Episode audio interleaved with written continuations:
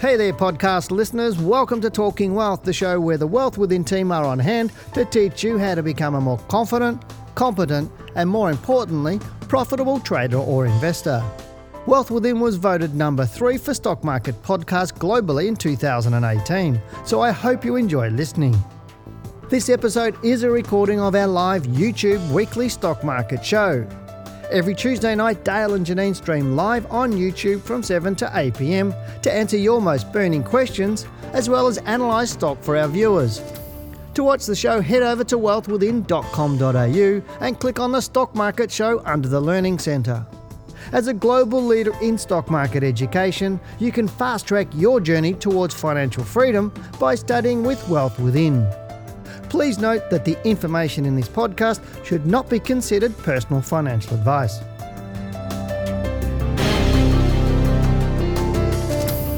Good evening and welcome to the Australian Stock Market Show. As promised, we plan to bring you more interesting stocks tonight. Our topic is top five ASX growth stocks to buy in 2020. If tonight is your first time watching, we'd like to give you a special welcome. Thank you for tuning into the show. Our goal is always to inform and educate you on the realities of successful in investing and trading, along with our topic for the evening. We'll also be answering your questions and looking at the stocks that you're interested in, along with giving you our view on the market. So, Hello, I'm Janine Cox, and joining me tonight is Dale Gillham. We're Australia's most trusted stock market educators. I was wondering when you were going to get to me. Sounds like you're going to do the whole show on your own. I cut it down. you cut it down. Oh, I geez. did. Yeah. How you been? Yeah, good. A little bit tired. Yeah. Just um, trying to get over the whiff as I was coming to the studio. The whiff. I think you need to fix your plumbing. Fix my plumbing. Mm. Why? Can you do that? No. I did that on purpose. It keeps people away. It's like Good plan. Instead of a guard dog, I've got it's a guard working. Plumbing. that sort of stuff. Got to do that. But it is. It's. I mean, we're in winter at the moment again, almost. Yeah, But yeah. I think um, you could get a plumber if you want to, you know, because I think for an emergency You can't get out. anybody at the moment. I can't get the electrician around to do some stuff. I've got, I actually got, a pl- need a plumber to fix a drain. I got, I, I get the gardener's not coming. The pool guy's not coming. I'm out. I'm looking tight because I'm doing so much work No around wonder you lost so much weight. If I had a dog, I'd be losing it in the grass at the moment. You're vacuuming as well, here. And I'm vacuuming and mopping floors and making a man bits. of many skills, uh, Too talents. many, too many, but but anyway. But I had a question. I got asked to answer a question. We had a question today on, or not yesterday. I think it was yesterday. On one of our comments, somebody was saying, "Where's your US stock report that normally goes out on Tuesday?" For everybody, the US stock report. We do a US report every single day now, and that goes up onto Flixx.net. That's F-L-I-X-X.net. So if you're looking for my US um, take on the US markets, it's on Flixx. We do it every single day. We call it Talking Wealth. So Janine and I do a show every day of the week. So Monday's normally an hour long. So Jim and I have a chat, and I'll do my take on the market. Um, but we also have other guests on our show. Like we interviewed somebody this afternoon, and we've got another gentleman we're interviewing tomorrow. So just watch out for that. Just go to flixx.net, and you'll find our show on there. But remember, if you have a burning question for us, you can also send us your questions uh, via email. And remember, don't be shy. We love to have people giving us email. So have fun and record a 30 second video. It's even better. If you put a video out, we'll be putting it on on our channel here right on tonight. We've got a video for tonight, but you can email your questions through to info at wealthwithin.com.au. Moving on, it's the fifth Tuesday in the month, and this means we'll give you our top, uh, not top- top, tip. I was going to, I was worried about what you were going to say when you said, I'm going to keep my mouth shut. And where are you going? He's been telling jokes Oh right before the show. It's a shame that you weren't able to hear that. So let's get into the chart so we can discuss our thoughts right now. So often we talk about world markets, we talk about currencies, we talk about the Australian market, commodities, and tonight it's a hot tip night because it's the fifth Tuesday of the month. It doesn't happen every month. Every third month we get a five, fifth week. So we've got one this week.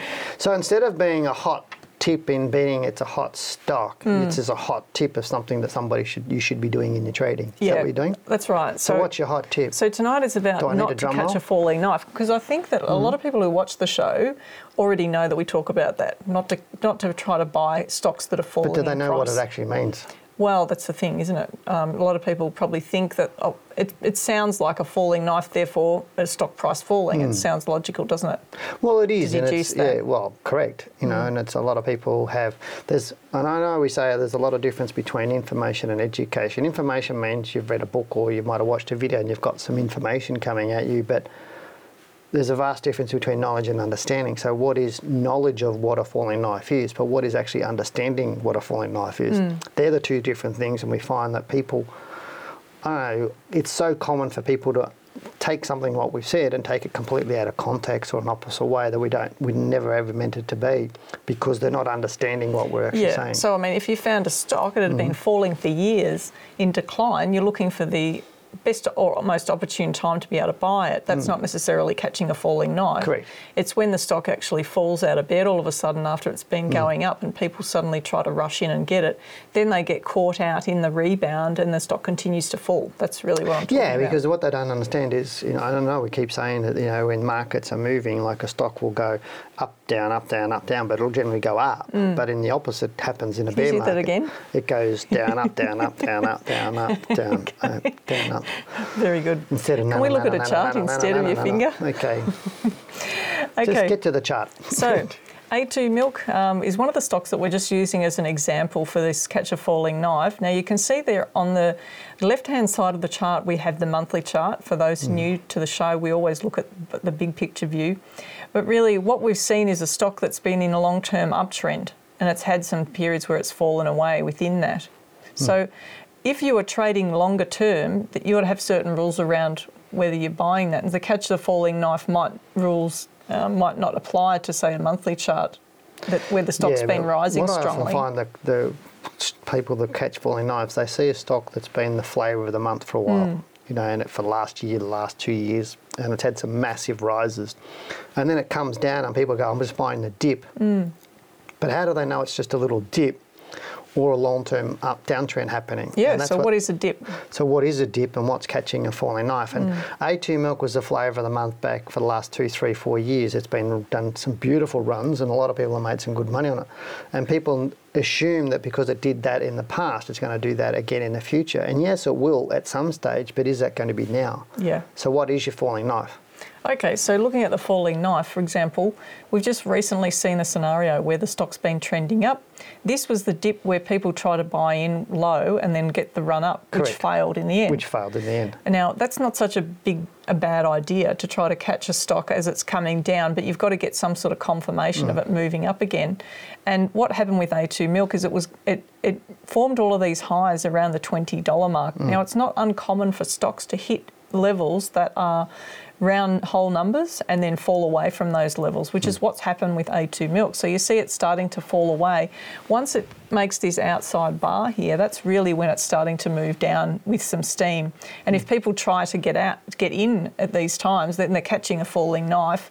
Um, it's quite dangerous, but even worse still, where the stock's trying to push back up and There then they try to jump back in. Mm. And that's to me, that's the that's this is the critical That's a point. this danger, bar. isn't it? Because they see this bar, it opened, it traded up, and so you would have been getting people buying in there, and then people placing orders on Monday too. You would have had people placing orders on this stock Yeah. yesterday to get into it, thinking, oh, it's going to go up, but they've catched a, we're catching a falling knife because it's fallen quite heavily. If we look at the difference between there and it opened up was at nearly 9.5% down. They're now down around 15% in a couple of days. Yeah, so you'll be stopped hmm. out. That's your initial stop well, loss if they gone. have a stop loss, but at this hmm. point in time, we've had 1, 2, 3, 4, 5, 6, 7, 8, 9, 10, 12, 13 weeks. It's generally trading down. Yeah. So they're not looking at the market, they're just trying to pick something up cheap. Hmm. That's really what you're saying, yeah? Yeah, that's And right. Mm. now they're actually going down. So that's your tip: is don't catch falling knives, but you really do need to understand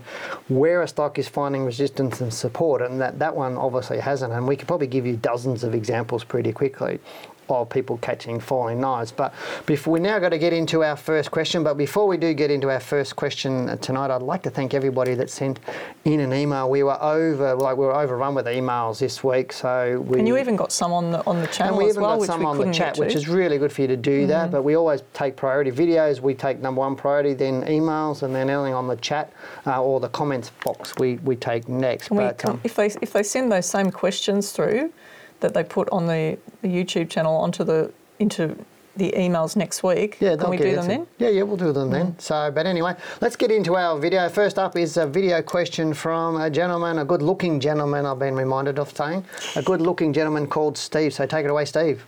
Hi, Dale and Janine. I love your show. Uh, like what you guys do, and I'm sure there's plenty of people in the background doing lots of hard slog to get that show on the road each week. Well done to everyone.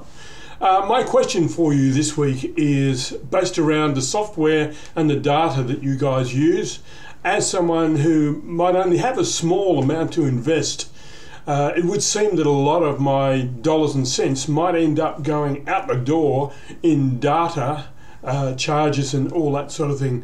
Any guidelines that you've got on how to select a cost effective data supplier if there is one? Thanks, guys. Yeah, good question, Steve. And I know it's something that we do get asked. And by the way, he's good-looking, isn't he? You, you saw, okay. Oh, look, he's a handsome man. He's what a can handsome, I say? he's a handsome man with a nice smile. Okay, but uh, really, really good question. I know people sometimes on the show they go, "Oh, what software do you use? What software do you use?" And the software we use is not necessarily for everybody. It's more for traders. It's it's uh, whilst I- I'm going to stop short of saying it's professional software, but it is for us. Um, but there's different grades of it. But you know, you, if you're just buying and holding, or you're an investor, you don't need something like what we have. You know, because it is much more um, costly to have that in the data feeds that we get. But there's plenty of data feeds you can get out there. Generally, your broker's your first place, and I know some some brokers will give you basic charts and basic data and basic fundamental data, and they'll generally do it for free. But some of them will charge you to get live data and other bit more expensive Which stuff they don't like need. which you don't necessarily need. But I find there's a couple of probably really good websites that I quite often send people who've read my book. You know, they go, "Well, how do I draw trend lines and where do I get the charts?" Because most of the charts on broker websites are pretty CRAP. They're terrible. Look, I think they allow. You, Hmm. I think there's brokers out there now that allow you to draw the lines now. So Yeah, but and the they allow to put they allow to. Put the weekly charts on, but I don't know that you can format them. So that's something that I have to check. No, you can't. So generally, I will send people to a place called like incrediblecharts.com.au, Australian company.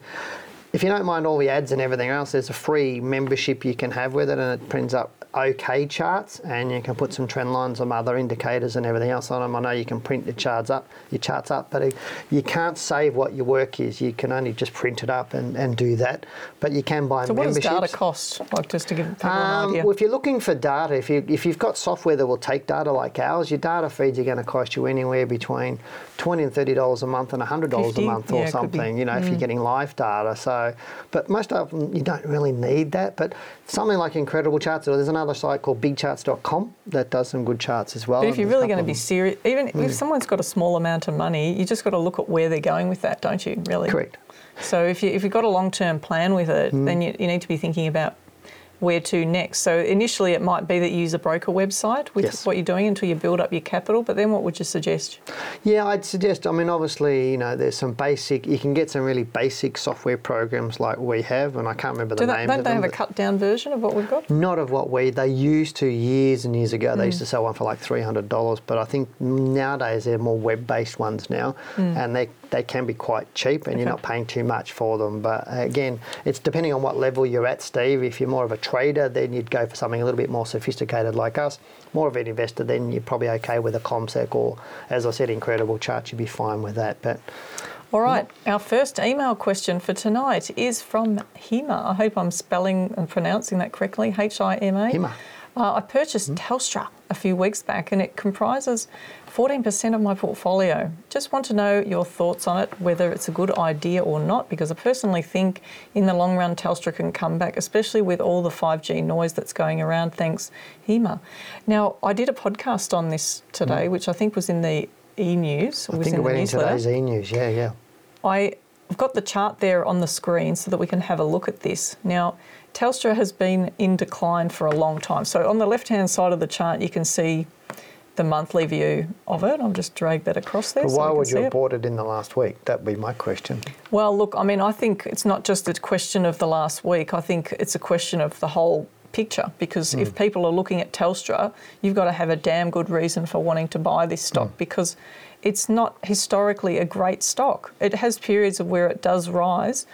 But you know, you can't just think just because it's below three dollars or it's come back near its low again that potentially it could be a time to buy it. Now, with COVID, it got hit really hard, like all Mm-hmm. stocks did, and then it tried to recover and it's fallen swiftly. So the market's been really decisive about where the direction for the share. Hmm. It's not going anywhere right now. It could, in the short term, try to bounce back up above the three dollar mark. And but the challenge you got, you've got right now with this share is that there's a real risk it could take out the all time low. It it came back. If you look at the monthly chart, and this is the reason why I think we need to look at the big hmm. picture on it because it's So 255 it's at all time low. yeah, there's the 255 all time low, and that was back in hmm. November 2010. Now, Telstra went all the way up. This is why this stock, like any stock on the market, and banks included, are not buy and hold at all. You've really got to be mm-hmm. choosing the times when you you're picking them. So looking at this low, and particularly with Telstra, $2.60, um, it came back almost to that low. So this is a really incredibly strong support level. Yep. If Telstra can find support around this level, then it, long term it should be great. But you know, it's got to jump in a lot of hurdles before I would even look at it. Right now, it's pushing on the downside, so you really want to have your stop loss in place on this one. I think. Yeah, so I, I think probably the, the the summary of that is you bought too early.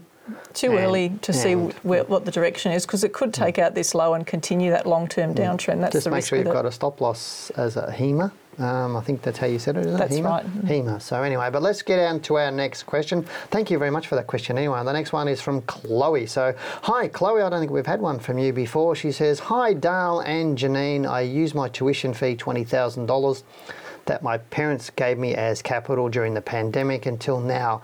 I, I bought into NAB, Maya, A2 Milk, and Z1P and got stuck in a whole position with a loss of approximately $4,200. Unfortunately, I have to pay the tuition at the end of the month, but due to the current market, there's no chance that these stocks w- would recover next month. What should I do to minimise my portfolio losses? Best regards, Chloe. Um, First of all, we can't give personal financial advice, so that's the first thing. yeah, but it's more of a structural thing. It's more of a big picture. Like Hmm. why why did it did Chloe do it for a start? I mean, Well, you're never stuck in a stock. yeah. If you, so she said, I'm stuck in these, but you're not. You can always sell. So that's one thing. The first thing is you shouldn't have used your tuition money to do that. And I know we get people to, we get people all the time ringing us saying, "Hey, look, I'm, I've got bought a house, Yeah. and I've got to settle in It's 90 about the days, term, and it? Mm. I've got you know hundred thousand dollars. You know, where do I put it for th- three months?" And we go, we put it put it in the bank term deposit Yeah. because you need to settle a house. So if there's money that you need, you never go and put it on the market and open it up to speculation. So that's that's problem number one. Second thing is if if you don't think they've got a place to go, if they're going to go back up to where you found bought them for in the next month, then you may as well cut your losses pretty much short. But again, it's up to you. We're not going to give you financial advice on what you're doing. Obviously, right now you're down. If you've put twenty thousand dollars, in, you're down well, we're four talking thousand. about That's twenty NAB, which has been down, but it's trying to find support at the moment. So at the mo- yeah, I'd be watching that really closely. I'd be A2 watching. milk's down today as well I'd be watching the recent low and just making sure it doesn't take that out, or, or even this week's bar, just Mm-hmm. to see if it doesn't take that out. Um, A2 milk's, you know, down Hmm. strongly, so therefore it could continue to fall for a couple of weeks at least, and then, Hmm. but those gaps on the weekly chart will mean eventually it's going to come back up. But it's just a But question when? of time, and that's the problem, isn't it? And I think where we need to help um, is you need certainty because you've got to start university. So I think that's really what you think it's about. Let's just make some decisions about what you want to do and give yourself some certainty. But zip Um, zip was a question that she asked about, and so Mm. and in particular this one, I would say, you know, if zip Mm. trades below this week's bar, there's a real risk that it could keep falling Mm. because of that huge gap that's there. So that's I would be looking at if it was me and I and I did this, I'd be looking at how to protect my downside in the short term really quickly. In your case, if it was you, you'd be just selling them, wouldn't you? Because Mm. Yeah. Depending on where your stop loss But I think was. Mm. she may have got caught in being a young person at uni. She might have got in caught herd mentality where everybody else is Yeah. buying stocks and making money during the COVID and Yep. trying to that bounce, and then she's got in and at the wrong time. And this I is an important lesson potentially for her down the track because she could end up coming back into the share market might, she and might doing not really want well. to do it, but tell your mum and dad. But yeah, she, yeah, need to. Um, but Look, anyway. we better move on. Cool. The next question that we have is from Vinay. All these exotic names. Yeah. Hi Dale, I've read your book and looking to do more education in the form of a short course or diploma. Awesome. Could you please review ALL and GMG based on your recommendation? I'm going to align my portfolio to the top 20 shares. So the reason I read out that first bit about the book because I think what she's um, looked at is look they've looked at the book and then said okay you've talked about the top 20 shares so both of them provide me green signal on monthly charts and is going sideways on weekly chart also what should be entry point in the entry if is the entry point the lowest point in the week or the month or random None of them. um, so there you go Yeah. Yeah, I'm not sure. I think you need to read the book again because none of that is an entry point. So, and I'm not sure you're fully understanding what's actually in the book. It's about, uh, and doesn't say which book, but I'm assuming you're looking at trend lines. So you need to be buying. The book's very, very specific about the buy rules. Is when it crosses a trend line, you buy, and it's According whether it's to- a month on the uh, either monthly chart on a close above the trend line on a monthly chart or on a weekly chart, two closes below the above the trend line, the downtrend line. So if it's not got any of those, then it's not a buy. Well, looking at the rules in the GMG as an example, I've got there on the screen, it's getting closer to a sell point potentially Hmm. Based on those rules. If you can get a trend line up that rise, Yeah. it's nice and hug, hug that um, accelerated run. More so than a buy. I mean, it may continue Hmm. up in the short term towards $20 if it takes out that recent high, but it's looking a bit thin Yeah. on that rise right now. It is, but I agree to aligning. If you're new and you're not sure, to agree, I agree to the whole aligning you, yourself to the top 20 stocks. I think that's a good point um, because obviously It's too so many much people better take- from a start point because you've got less stocks to look at. Yeah, I was only talking about this with Hmm. Michael today. The interview I did for Talking Wealth, which is on I think Thursday on Talking Wealth. We're going up for on Flixx, f, flixx.net. Um, and I was talking about this and saying if you're not sure, just you know, you just put five hundred dollars in the market and learn Mm. how to place trade and how the market's working, and then slowly. As you get more experience and knowledge and comfort, then you start putting more money into it. But I think too many people sort of dive in with bigger positions, Why is that? Because they Uh, don't want to miss out. well, it's like that the girl who used her tuition money. You know, she's like, oh, everybody else has made this money, so oh, they've made ten or twenty percent in the last two months, so I can do that on that, and I've got some money. And I think that greed mentality, if that makes sense, without being rude to anybody, that happens. Yeah. And right now, this is not a stock. I, I, would agree with you. There's some resistance there, and it may not be one that's going to go. Okay. We have an email from Shay. Another beautiful name. Hi, Dale and Janine. I've just started reading the How to Beat the Managed Funds book, and I have a couple of questions about the benchmarks used by superannuation funds. Hmm. I found it interesting that one fund uses CPI plus around 4%, so 4.5 being the highest category, as a benchmark for all their investment options. Given the average inflation over the last 10 years is around 2% and is set to go lower soon given the recession, am I missing something or is this a poor benchmark considering the ASX averages 7.5% return? In theory, would benchmarks that follow the ASX or ASX 200 provide better returns even if they aren't labelled the high growth categories? Well, the interesting thing about this is that big funds have a benchmark. They set the benchmark based on and a lot of the time it depends on what the assets are that, that are invested in the fund and how it's broken down and what makes sense to them to do that. So it's really it doesn't really matter what the benchmark is, I don't think. I think it matters more what their strategy is um, to, to meet that benchmark. That's what I'd be looking at. I'd agree with you. And because, you know, they could have a benchmark set at that because they think that some of the investments that are within the fund would be, um, you know, at least Hmm. meet that. And some investors may want that. Yeah, but I think it. I think the industry overdoes it, doesn't Mm. it? Really, because it's what does the investor want? Investor wants to make money. They want to make money. That's it. So the, does the investor really care about the benchmark? I think so some what's do. The, some do, but why? Is it because, Because we the pushed industry it as put an it out industry? there. Because the industry's pushed it out there. So do you benchmark against the ASX 200? Do you benchmark it against the All Ordinaries, which is 500? Do you benchmark it against the accumulation index, which is includes You've got to dividends? compare apples with apples, really, Yeah. I think. So, So- if you've got a fund that's actually invested in the top 200, then the benchmark make, it makes the, sense should the be the. ASX 200. Correct. Yeah, Mm. but should it be the ASX 200 plus dividends? Mm. Because if they're owning the stocks, they should be getting dividends. So should that be the the, the Depends on the strategy. If it's a growth strategy, not necessarily. Yeah, not necessarily. So again, it's more about if you're looking for a fund for yourself to invest in, it should be what's got the strategy that you're like you like best, and what are they investing in, and what areas, and what's their performance over the past you know three, four, five to ten years. So you want to see their performance in up and down and smoothing, you know, that smoothing over that period of longer period of time because the last six months or the last 12 months is not necessarily a great indication. But really good question. I thought it was a really intelligent question. So thank you for sending that in. The next one we have is from Shane. I get the easy num- name today. Um, and we've shortened your email, Shane, uh, because I think it's a little bit too long. It says, Hi, Dale and Janine. Prior to learning about your resources, about your resources, I purchased SUL for $8.10. I'm still trying to figure out my exit strategy on this, but my understanding of the chart is it's likely to start to turn down. Would be great to know your thoughts, Shane. So let's go and have a look at that one. Actually, I shortened a lot of them because you sent me an email saying that I've left some of them too long, so you, are cracking the whip. So I decided some of them to, are War and Peace, weren't they? Well, like I thought some of what you guys have said was really interesting. So, so but anyway, if your email's so shortened down, cheap. that's why. Yep. Okay, SUL super retail. Yep. Uh, you can see there that it's pushed up to that all-time high where you know it's typical for stocks during mm. COVID to have done this, and then they're trying to push through their all-time high. But I think that it's quite extended at the moment. If it goes through that recent high, it could keep going. It could but, keep going. So, yeah. look, I don't think it's got a lot more to go as part of this particular run. So where would you exit? Or where would you have a stop loss? Look, I'd have a stop under that recent sideways consolidation here. So, you know, depending on how tight you want your stop mm. and how tight you want your trailing stop, then it would be under one of these lows here. Yeah, I'd probably give it a you know probably a good ten percent on that where but, it is. But if you could get a trend line up under it, that yeah. would be nice. I'm just not sure that you mm. would just yet because mm. it'd be a bit tight underneath those yeah. lows.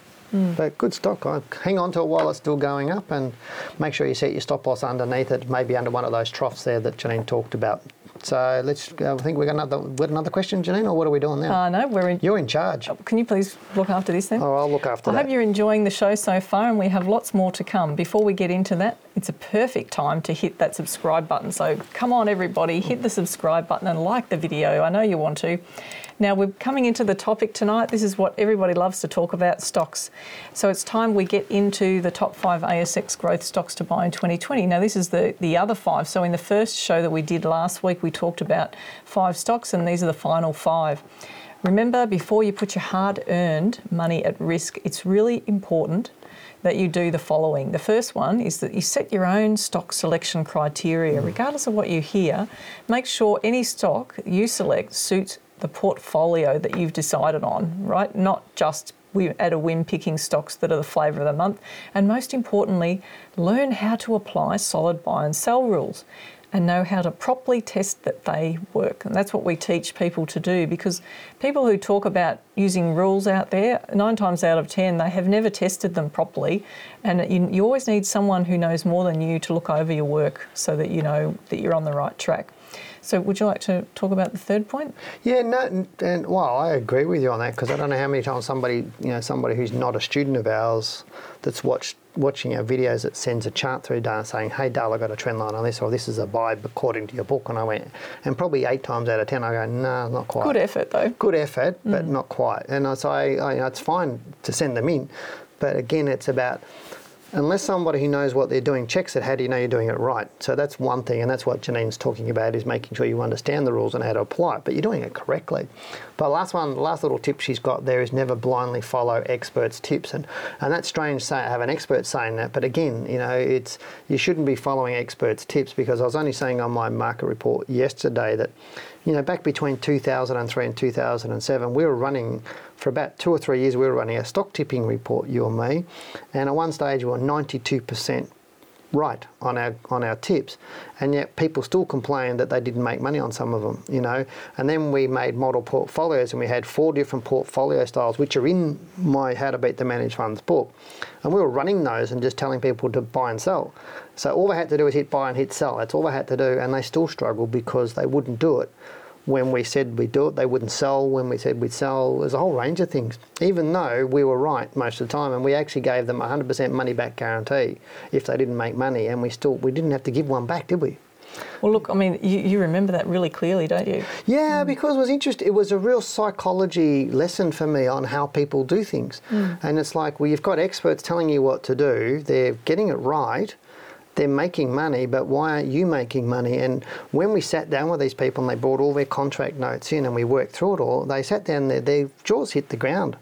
wow, I'm affecting my investments this much because of my little decisions to not follow exactly what you're talking about, because of their lack of knowledge on it or how things worked, or they put their biases on things, which stop them making money.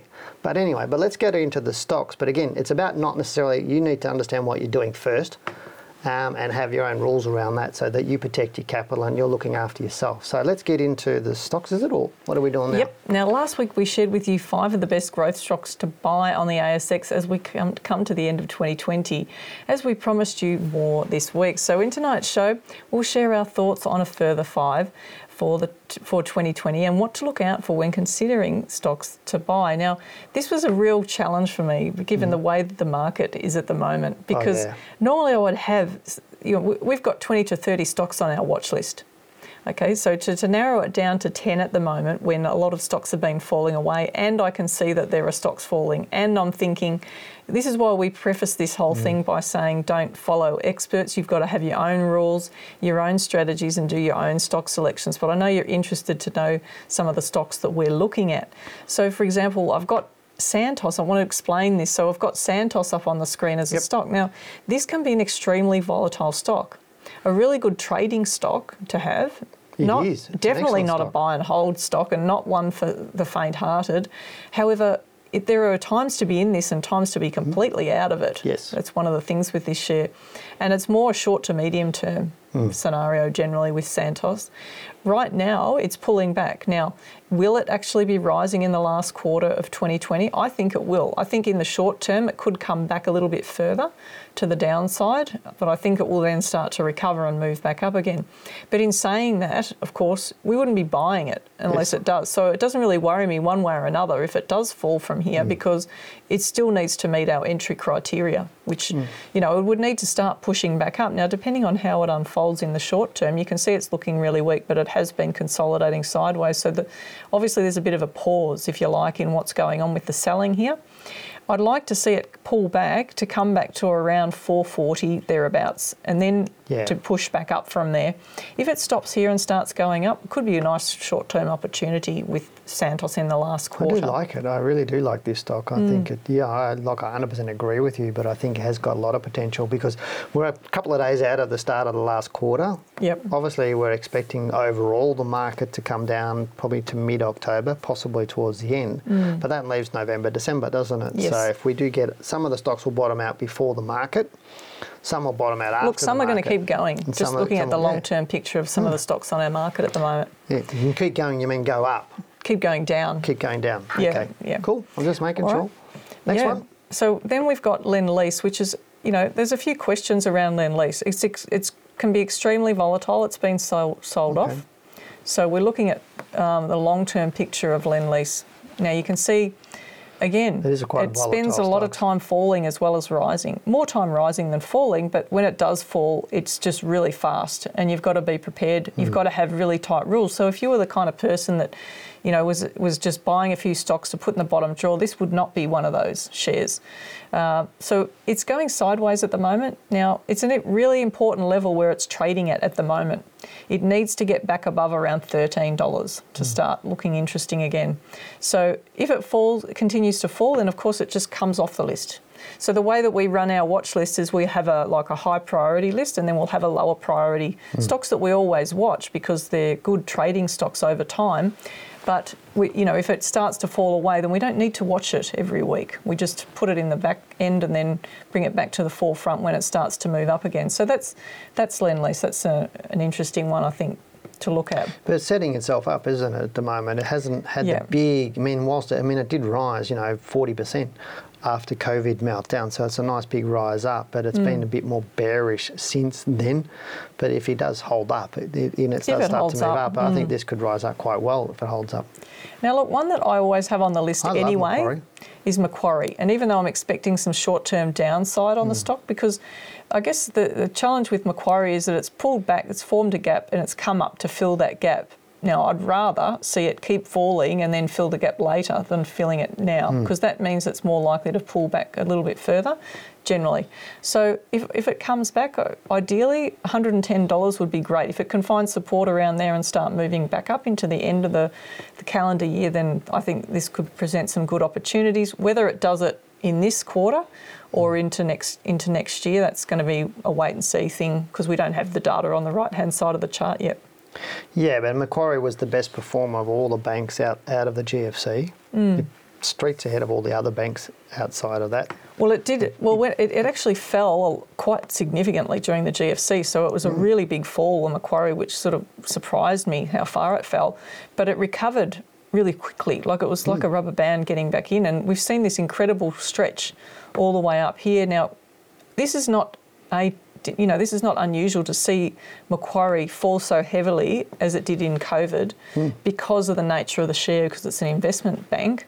But, you know, it recovered just as quickly. So, you know, I like it. I still would always have it on the list there and I'd be watching this one. Me too. Okay, so what about next S32? So S32 is an interesting share. It's really we've talked about this on the show hmm. before. Mm. So it's just been going sideways the past 4 months look at the opens and closes on the monthly chart, how they're all stuck together. There is really no commitment to this at the moment, and that's why we're seeing this sideways move. I'd prefer to see this pull back over the coming weeks. So you're expecting the low mm. into in October. That would be ideal if the stock actually falls away for a few weeks and then um, sets up for a move higher. Yeah, it's not wanting nice. to fall away. I mean, obviously, mm. when we look at the monthly chart, we're seeing here one, two, three, four, five, six months without falling away. Here we've got yep. one, two, three, four. Is roughly what's that? Yeah, one, two, three, three there. So yeah, similar from its all-time high back in mm. 2018. This is sort of the more sustained period of its moving up and holding, but it's not breaking through this. So it wants to go up, but it's not. Yeah, so it doesn't want to be below two dollars, right? Mm. But I'd like it to be ideally. So mm. we'll just be, have to be patient. This is about what we, we talked about on other shows about yep. not be, you know, jumping the gun and being a bit trigger happy and just being the, the tiger or the, the lion waiting for the right time but to it can pounce. move pretty. It can move really fast. Mm. Uh, over a short period of time, and you know, like we saw out of that 2015 low, I mean that's a massive move right through for that between um, what's that date there? February 2016 and 2018. In two years, that's a massive move. Yeah. You know, we're talking from below a dollar to over four dollars. That's mm. four, you know, 300% move. So it can move that. I'm not suggesting it's going to do that right now, but we're saying. well, we don't have a lot of history. We don't have a lot of history. But if it gets through that sort of 240, 250 area, then there's a mm. lot of upside movement on that one. Yeah. So I do like that one. Okay. Um, so the next one I've got now. Yeah. You know, you know this me. Is I would, horse, isn't it? I would always have BHP, Rio, or FMG on any watch list, and we do have all oh, of them on, our watch list. Just, just I'll come back to that oh, one. okay. Sorry. The guys can see the tab there, so if you jip them of that IAG one, they're going to be ringing me up and saying, "Tell Janine off." So okay. they really are. Um, but just looking at um, BHP, you know, I absolutely adore this stock. I think it's awesome. I'm not saying that everything that they do as a company is could, just you? Fantastic. I dream about it. This is one of the first stocks that I ever charted. Um, and I had a, I'll tell you a story about it. I went to a, um, a fundamentalist seminar, oh, and, yeah. and, it makes me blush just thinking about it. There was this gynecologist I was sitting next to, and he was an old bloke, so he delivered so many babies in his time. And he was chatting to me about it, and um, I said to him, Look, you know, my expertise is technical analysis, and he thought I was a bit of an alien. No, he would. So he, and I started telling him about the formation of BHP, that you could memorise it. If you've done charting over time, you will actually memorise the moves on any mm. stock. Mm. And I, I drew it out on a hang, on a one of those little um, napkin. napkin yeah, yeah. Showed him that if he looked at BHP that it has a low roughly every five years. So if mm. you know that, then you can take advantage of that. And he just didn't believe me. And I think because I went white when he was telling me about the delivery, and I think he went white when I showed him that this was possible because after being in live for 75 years, he had never heard this before. I know, so, and a lot of people are that with BHP. BHP is just so regular, isn't it? Mm. It really is. It just goes bang, bang, bang, bang, bang. so I do like BHP, that. but as you've mm. heard me talk about on the show, I think that the, the mining stocks have the potential to come back in the short term. So that's one of the reasons why that the mining stock, these mining stocks, even though I'm watching them, and I think that we're going to make some good money out of these in the future, in the near term, into to next year. But I just think there's a real risk on the downside right now for FMG, BHP, and Rio.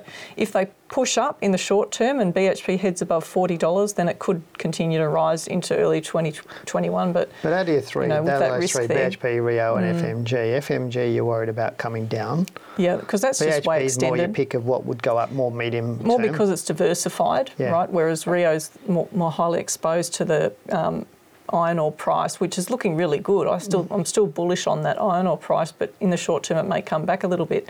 So, look, I think that there's a real risk on the downside short term, but I still couldn't help myself Okay, putting so it on that's five stocks. Now you've got number No, six. look, this is really can't five. count. But I just added the one. It's like having the baker's dozen. this is this is your dark horse. This is the so this is the dark horse. So IAG, look, when we have discussions about stocks, you know, for client portfolios, insurance stocks are always a dirty word. Oh yeah, AMP is a three-letter word, isn't it?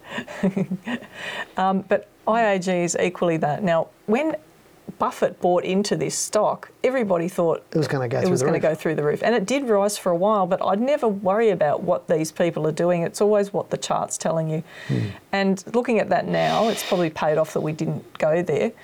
I think the formation of the way that it's moved on the downside is great. It's at a really important level right now. Yeah. I think this could be a short-term trading stock, not a not one if you're looking more medium term. But still, there's nothing on the bottom. It's just still falling. This would be a catch the falling knife scenario if people were trying to buy it in this sideways consolidation, and then when it fell away, it was getting cheaper. But right now, it needs to prove itself, and it's got a lot to do to prove Yeah. itself. So.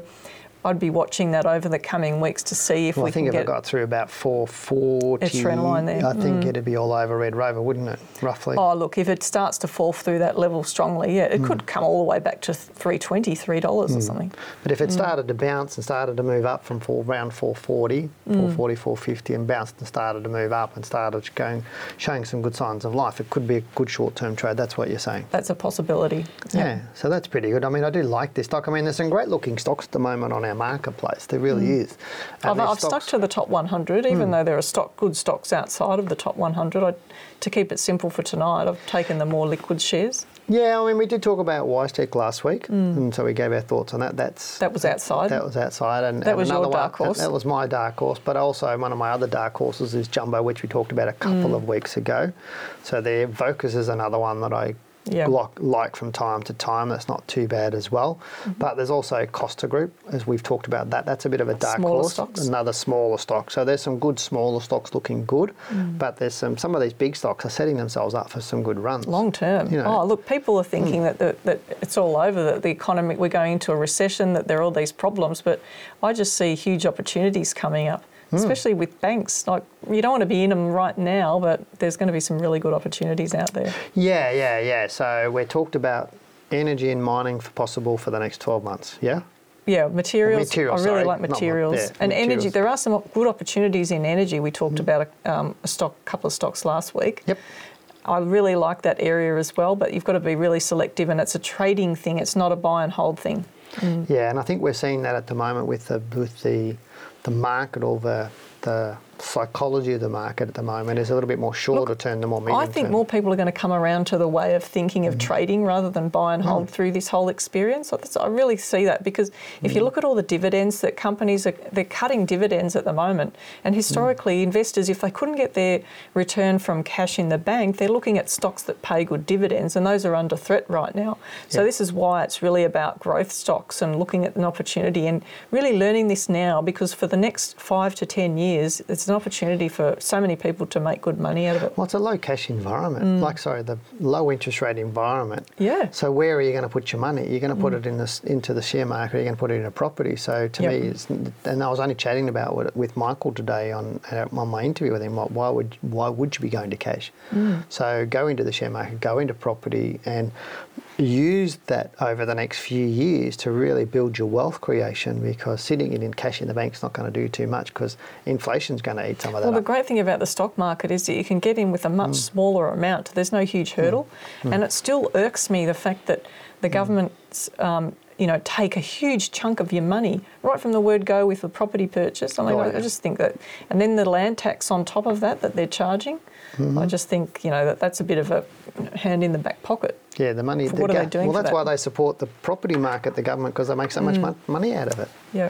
So, but anyway, but that brings us. Well, that's the end of our topic, isn't Oh, it? Oh, that's right. You told me I better get it, get going. Sorry about that. now let's get into some more emails. I was getting carried away. But before we do, remember to hit that subscribe button now. And whilst you're there, give us a big thumbs up and click on that like button. All right, the next email we have is from Tom. Hi, Dale and Janine. What are your thoughts on the Australian property market? Funny, we were just Do talking we have a about question that. on property? Wow. Prices are so expensive on the east coast of Australia, and many believe we're in a bubble. Also, what are your thoughts on investing in REITs versus buying a house outright for rent? I stay away from property and prefer stocks due to potential profits and liquidity, but do track the market as everyone around me is bullish on property. Okay, there we go. Regards, Tom. Good oh, question. good. So, we're talking about what's happening in the property market, aren't we? Well, yeah, I mean, to, to probably get a bit of context around it, both Janine and I are property investors and we've been long term property investors, so we're not either or. We're very much, you need both. Is the East Coast expensive? You could probably say that, but then I don't know how many years I've been saying the property market's expensive and, and Look- it still keeps going up. I read so many books on this years ago, Mm. and when I was reading about the stock market at the same time, learning both because I wanted to do exactly what you said, have both. And when I looked at the property market, I learnt about the cycles of property, Mm. and this there were these go- people who came from overseas countries who were buying property, and the Australians weren't buying them at that stage. And this man was telling this story about how he purchased investments, whether it's shares and property, as long as he could fund his investments Yeah. that was all that really mattered, you know, because over time that he would he knew he'd make money about that. And I clearly remember that book, and I think it's wise advice because you can second guess. Try to second guess what cycles are going to do, and we can have forecasts on property and stocks, but then something weird could happen, like COVID happens. Yeah. So you know you've just got to be able to stay it for the long term when it comes to property, but when it comes to shares, you can be a bit more flexible. I think. Yeah, I think the difference is it's just liquidity, and, I, and I mm. know you know some of my good friends are property experts, well-known property experts with books, and you'll see them on TV that are, I've got him that are very good friends of mine, and so I always talk to them about property.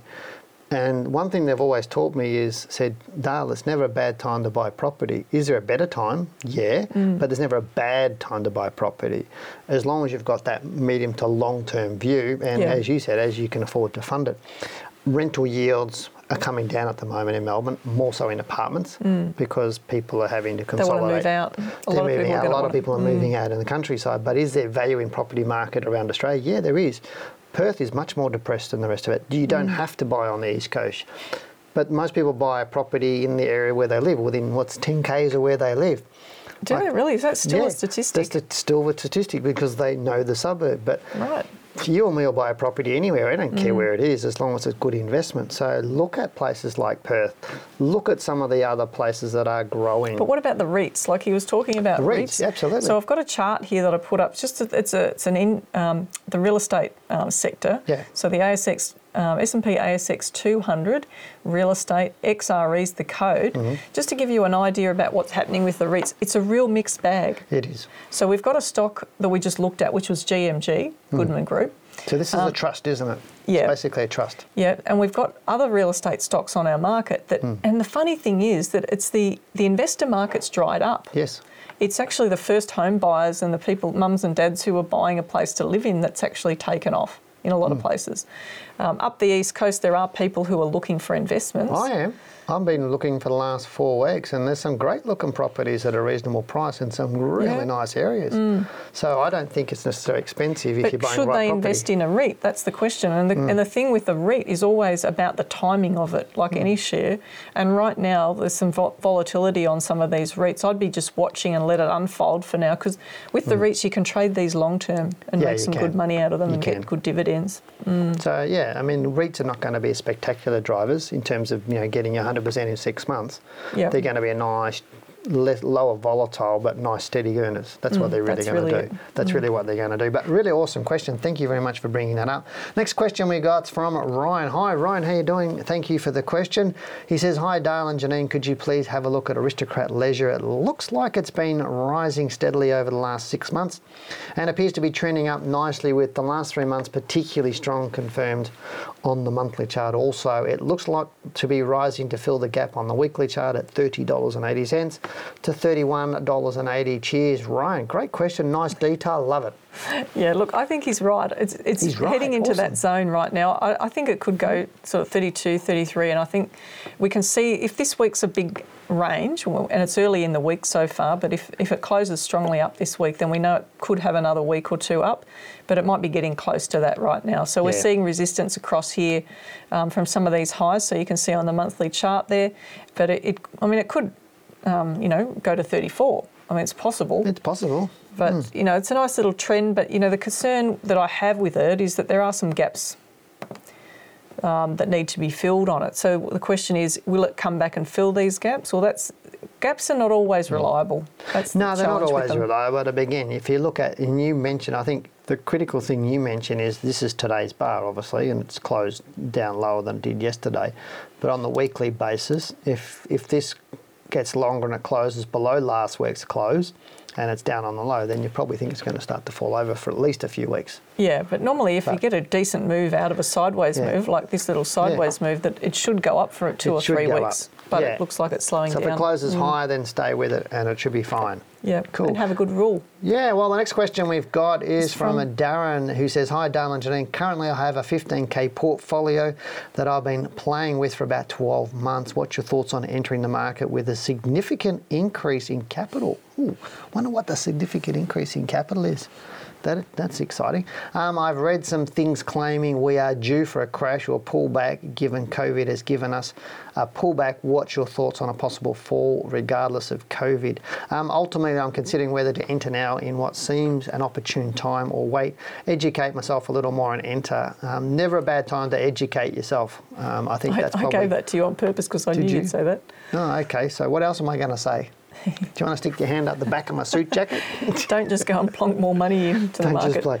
Always know what you're investing in. I think that's really what it is, and, and know why and what and how. They're the three things you need to know. So, you're going from fifteen thousand dollars with a, and, and I'm not being rude to you, but you've got a fifteen thousand dollar mentality. If that makes sense, it's like I'm comfortable with fifteen thousand.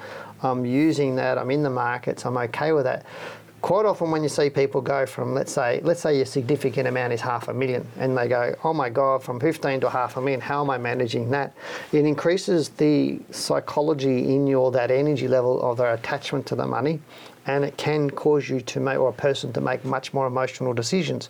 So it's far better to drip feed into it and i find it in you've got to do it to your comfort level but i'm also a big believer in stretching the comfort level a little bit but not dollar cost averaging. but not dollar cost averaging. So if you've got a significant amount to go in, one thing I'd always do is learn, learn, learn, learn. Learn how to structure your portfolio from a money mm. management point of view and how to build that up. So when we're training people how to do this, mm. you might go from 15,000 to 20,000 20,000. first and start to build each position up that you've got or maybe 25,000 what you're comfortable with.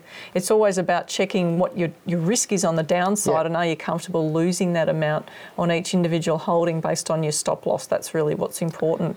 And so as your portfolio grows, you'll start to become more comfortable with it and you'll be able to increase those holdings as you were saying before. Yeah, because I think part of it is like when people win Tattslotto, they tend to lose it all, you know, pretty Yeah. quickly because they're not, they don't feel that they own it. Mm. And I'm not sure of the whole story, and we don't need to know the whole story, but it's like that girl that got the money for the tuition and now she's down and she's frozen. It's, you know, she's, and you don't want to get into that situation. This is where a drip feed into the market, I think, is a better one. Just buy some extra positions and build your portfolio as you're learning, not just go bang, here it is. And I think that's really what we're saying. Yeah. Bang? Is that really Yeah, a bang, technical drop term? it all in in one hit. Don't necessarily. Don't and know. don't worry about whether the market's rising or falling. If you're using stop losses, just learn how to do that. All right, that's awesome. Thank Is you. Is it mine again? This is mine, not yours. Don't I'm steal my doing- next you question. stole mine, so I'm taking yours. Oh, you can have this one. Go for it. Okay, Dale and Janine, um, can you look at Aurizon Railways are going sideways at the moment? What's your general opinion about this stock, comparing them maybe to a railway stock in the United States? With Aurizon, I would expect that they will gain much more if mining and energy demand increases throughout 2021. Now, just because a sector is going up in the US or going down doesn't mean that you will then go and see that translate into our market. Although I actually think that our fund mm-hmm. managers have been a bit gutless lately because they, if you Say look at the again. way, what's that? Pete, tell them what you think. Say that again. Though I think fund managers in general have been a bit gutless because they're almost trying to mirror what's going on either in the US or they're, Oh, they're just following, aren't they? It's following. It just drives me crazy. So come on, actually, someone out there take a position rather than just be trying to follow the leader and play it safe, which is what they're doing. So this email um, that you know that you've the question that you've asked um, on Aurizon, Aurizon, it's a really good stock. I wouldn't necessarily go, Jan. I wouldn't necessarily go overseas to look at the same thing because then you've potentially got all sorts of issues like um, where's your money going to be? Um, how do you actually get exposure to that? So then you've got to really understand that and what the impact of that is. Is there any currency risk in doing that? And then um, it becomes more complicated. Look, I think Aurizon is a um, simple stock to trade if you actually can get on those good runs, and it's possible to do that. But you've got to be out of it really quickly. It's not something that you can be wavering or questioning about. So you've got to have black and white rules in place. So you'll see on the monthly chart, it's just gone up and down in a sideways fashion. Um, I do actually like this share, but not right now. Not It's right got now. a lot to prove right now to get. Mm. You know, in in, our, in my good books, so to speak, um, I'd really ideally like to see it get back above five dollars. Yeah, but the theory, the theory with Dow theory, Charles Dow theory, is when Mm. transport goes starts going, then you start looking at the general market moving because things are moving Yeah. around the country more. Therefore, more people are buying things which got to be transported. Mm. So therefore, the economy is on the improve. So I understand the theory behind it, but right now it's probably a bit too early. Yeah. I think it's really too early Okay. for this one. So is this your question or mine? You Well, it's got my name on it. You can have it. This email is from Caleb. Hi, Caleb. Dale and Janine, would love your thoughts on RHC over the next year. I bought off a Dow entry on the weekly chart around $68 in May and sold in July for a 10% loss. After a weekly Dow exit, it gave another weekly Dow entry last week, but I'm holding off to see uh, what the month a monthly entry, and I think there's a lot of resistance around the current price. But there are some open air above 71 cent, uh, dollars. The EPS is expected to grow by more than 10% each year for the next two years, which is really good to see. So Ramsay's a great share. Now it's one that's It on our watch list. Um, health stocks are really good, but they've a lot of them have rocketed off recently. This one's actually still tracking sideways and hasn't really gone anywhere. I think okay if you're if you're in a um, a lost position on a share, it's about making sure that you set the stop loss and decide where you're going to exit. Really, isn't that the Yeah, well, that's what I think. That's what he said. He lost ten percent, and now there's another opportunity, but he's holding off on it. Mm. Oh, that's, That's right. what he okay. said. Yeah, so he's holding off on it. But look, it's a question of okay, Mm. you, you're seeing there's some um, issues around $71. So that's the thing. So the challenge he's facing right now is he doesn't know where he's going to enter. That's why he's asking the Yeah, but it's question. About having filters too. And I know we talk about that. It's like you can have thin filters or thick filters on your air conditioning and that sort of stuff, you know, or, you know. Sorry, how does that relate? Well, I'm talking about hospital grade filters as opposed. Like, You're let's talk buying an air about masks. Let's talk about a mask. If you were outside and you had a one layer mask or a three layer mask, which one's better? That's four. That's three. I wouldn't be able to breathe with four layers. Okay. I'll take one. Okay. It's safer. Okay. So it's about what are your entry rules. So he's saying, do I take an entry rule on the weekly or the monthly? Now, the monthly one is much more safer because it's a much more solid entry than a weekly one. So, but well, you can look, also have other rules there are other that. issues around that, and that is that okay, where can you set your stop loss? Okay, while it might be a more solid entry, Hmm. then you've got the issue of where are you going to set the stop loss? Because on a weekly chart, it could give you a really, for example, you might set the stop, see that the low's here, and set the stop loss under there. Yeah. Whereas on a monthly chart, then you've got to look at where you're going to set that trail, and that's miles away that last low. Correct, but there's, al- but there's also a case if Caleb's mate lost 10% on it on his last trade. Is he trying to get his money back on this trade? Well, that's another good point. And that's another it? thing is you don't have to go and trade this stock again because you've lost it a little while ago, lost 10%. You can trade a better trade. So what's the best trade for your money right now? Is it That's this really stock or is point. Mm. it another stock? So that's the other mm. question I'd pose to you. And Caleb's Caleb's a serial emailer.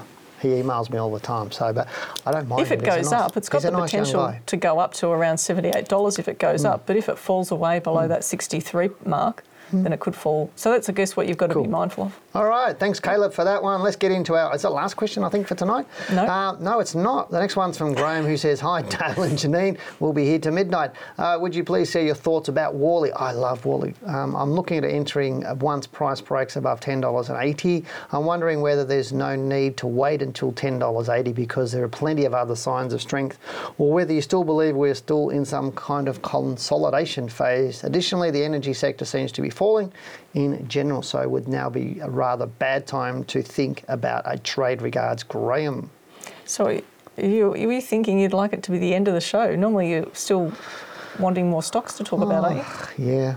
You're okay. tired tonight, aren't you? All right, Worley. Keep talking. Yep, keep talking. So looking at Worley, great stock. We really uh, like this stock. Dale said he loves it, so that's the first time I've heard him so passionate about a share before. Um, now 1080, uh, interesting level that you've picked there. So you're talking about this last high there, I think potentially. So that's a high of 1080, and wondering, okay, perhaps if it goes through that level. Now, it could very well take off through that level in the short term. That's the thing, and if it does, it's more than likely going to do it really quickly. Yeah. Mm. But the question is, is he saying, do I wait for 1080? That's the buy rule that he set. I want to buy it at 1080, okay, or above 1080. But why does he want to well, ask why- us that question? But he's So now saying, we're going to influence he's his also- decision, But he's saying, is it okay to buy before 1080? Well, I'm not going to give him personal financial advice. No, well, you forget share. about that. I'm just saying stick to your rules. Whatever your your rules. rules. If you've got a rule, you stick to it. Why Yeah. change it mid midstream? Because No, but that's not. That's you teach to actually look at the chart. So as more bars Yeah. form on the chart, you, you reevaluate. correct. Yeah. But is that saying that? And that's exactly what he's doing. Well, so he he's reevaluating because he can probably see that for the last four weeks that stock has done nothing but go sideways. Correct. So there's no commitment in there. So he's thinking, okay, Can am I I buy go- it earlier though? That's what he's saying. Well, if he didn't, he hasn't already bought it. Then, No. then it's reasonable to think that okay, wait for that uh, to go through that 1080. That's a Yeah, reasonable but he's saying, strategy. can I buy it earlier than 1080? That's yes, he his could. He could. He could. because there is, is an that entry smart? there. Is it smart? Well, it depends on his stop loss. Good question. Okay. Okay, and we're still question. confused him. The last So question Graham's is from sitting there scratching his head. He's going, "What, What the hell did they just say?" What we said is yes, you could buy it and you could wait for it to get above 1080. You could do either. Um, it depends on where your stop loss is, is the short and curly of it. Okay. So, last question is from William. Lucky last, William. You sure Hello, last? Dale and Janine. I know this comes up a lot on your show, but could you please look at A2 milk? Um, it's because I've got another tab in the There's workbook. There's been a large increase you. of shorts recently, and it's been smashed this week on a guidance downgrade as of just today, that- which seems to be touching cl- close to a Can trend we just line. tell them shorts? Like someone's listening to this has got no idea. Has thought, what did they just say? Shorts. That's the stuff I wear in summer. Have you waxed your Finish lips? reading the question before you start answering it. Okay, look, shorts. Finish We're talking about question. short selling. All right. Um, short selling. So what happens is on the ASX they actually have a record of how many short sales there are on a particular stock at any time. So you can go in and have a look, and it's really important that you do that because Mm. that tells you whether there's a whole lot of money that's potentially going in against a trade. If you're Mm. going long and they're piling in the shorts, it may actually fall away. So, okay, I'll read the question. Read the It's question. been smashed this week on guidance of downgrade. As today, it seems to be close to touching a trend line encompassing its 2018 and 19 lows and is closing in on a big gap on the daily chart below $14 where it bounced off multiple times during the March crash. I'm if I, I'm not in the stock and I so I won't be catching a falling knife, which is great to hear. Uh, they, he just wants our thoughts. So thanks, William, for your question. All right. Okay, I've done sort of a trend line on that. How's that? not a That's trend quick. line. It's not a trend line. This is just a line to show you the angle of the rise. yeah. So it's not a proper trend line. Um, but what's happening is there you're showing that okay, it could just be coming back to the overall angle of that trend where it first Mm. started early on back in 2017.